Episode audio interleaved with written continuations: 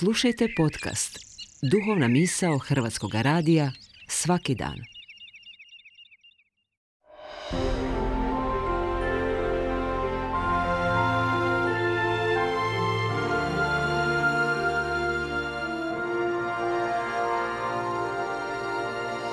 Duhovna misao. Urednica je Blaženka Jančić.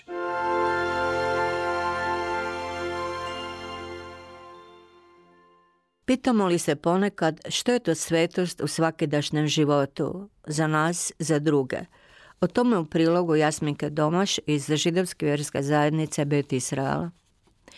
Židovski se zakon temelji na sveobuhvatnom svjetonazoru koji u ovom slučaju otkriva odgovornost koju imamo u odnosu na druge. Nobelovac Eli Vizel je rekao: obzirnost prema drugima mora biti ispred učenosti. Apstraktna erudicija može se pretvoriti u uzaludnu igru intelekta. Riječi su poveznica među ljudskim bićima. Isticanje drugoga ključna je značajka u židovstvu. Ahjaru, odgovornost, sadrži u sebi riječ aher, drugi, dakle imamo odgovornost za druge. Što više, briga za druga ključna je za naš vlastiti duhovni život. I kao što Rabin Hillel kaže: ako nisam za sebe, tko će biti za mene? Ali ako sam samo za sebe, što sam ja onda? Odgovor je da sam ja ego i ništa drugo. Možemo naći primjere ljudi koji su veoma predano nosili teret drugoga, jer su to smatrali središnjim putem svoje duše.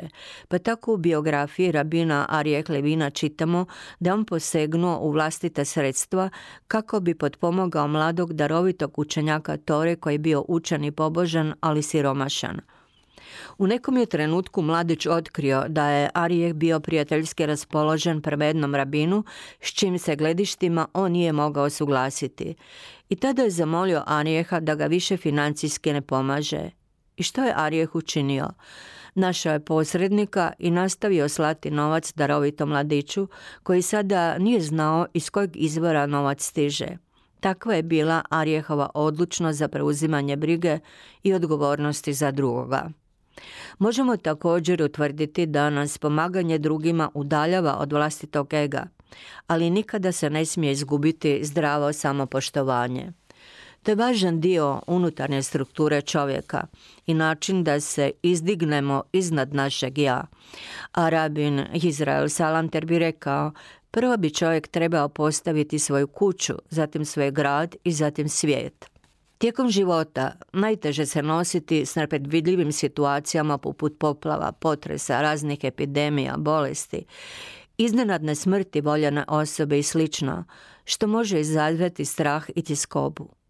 Ipak duša čovjeka teži ka povjerenju, pa tako uključivanje božanskog u naše razmišljanja o unutarnjem životu ono je što ovu tradiciju uzdiže iznad psihologije i samopomoći.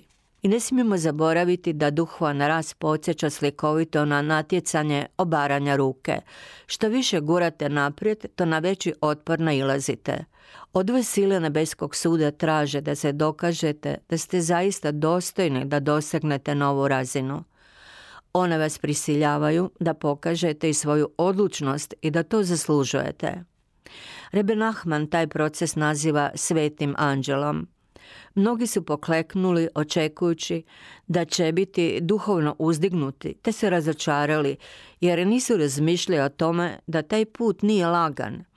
Međutim, ovo je univerzalno iskustvo i put do postizanja veličine, pa možda možemo početi razmišljati i o mislima Henoka Benjaakova: svatko ko vas živcira uči vas strpljenju, svatko ko vas napusti uči vas stajati na svojim nogama. Sve što vas razljuti, uči vas opraštanju i suosjećanju. Sve čega se bojite, uči vas hrabrosti da prevladate svoje strahove. Sve što ne možete nadzirati, uči vas da otpustite. I na kraju moje završne riječi danas za vas: u knjizi koja rastvorena u srcu tvojeg neba počiva, on jedan, očima duho čovjeka, kraljevstvo svoje nadgledava.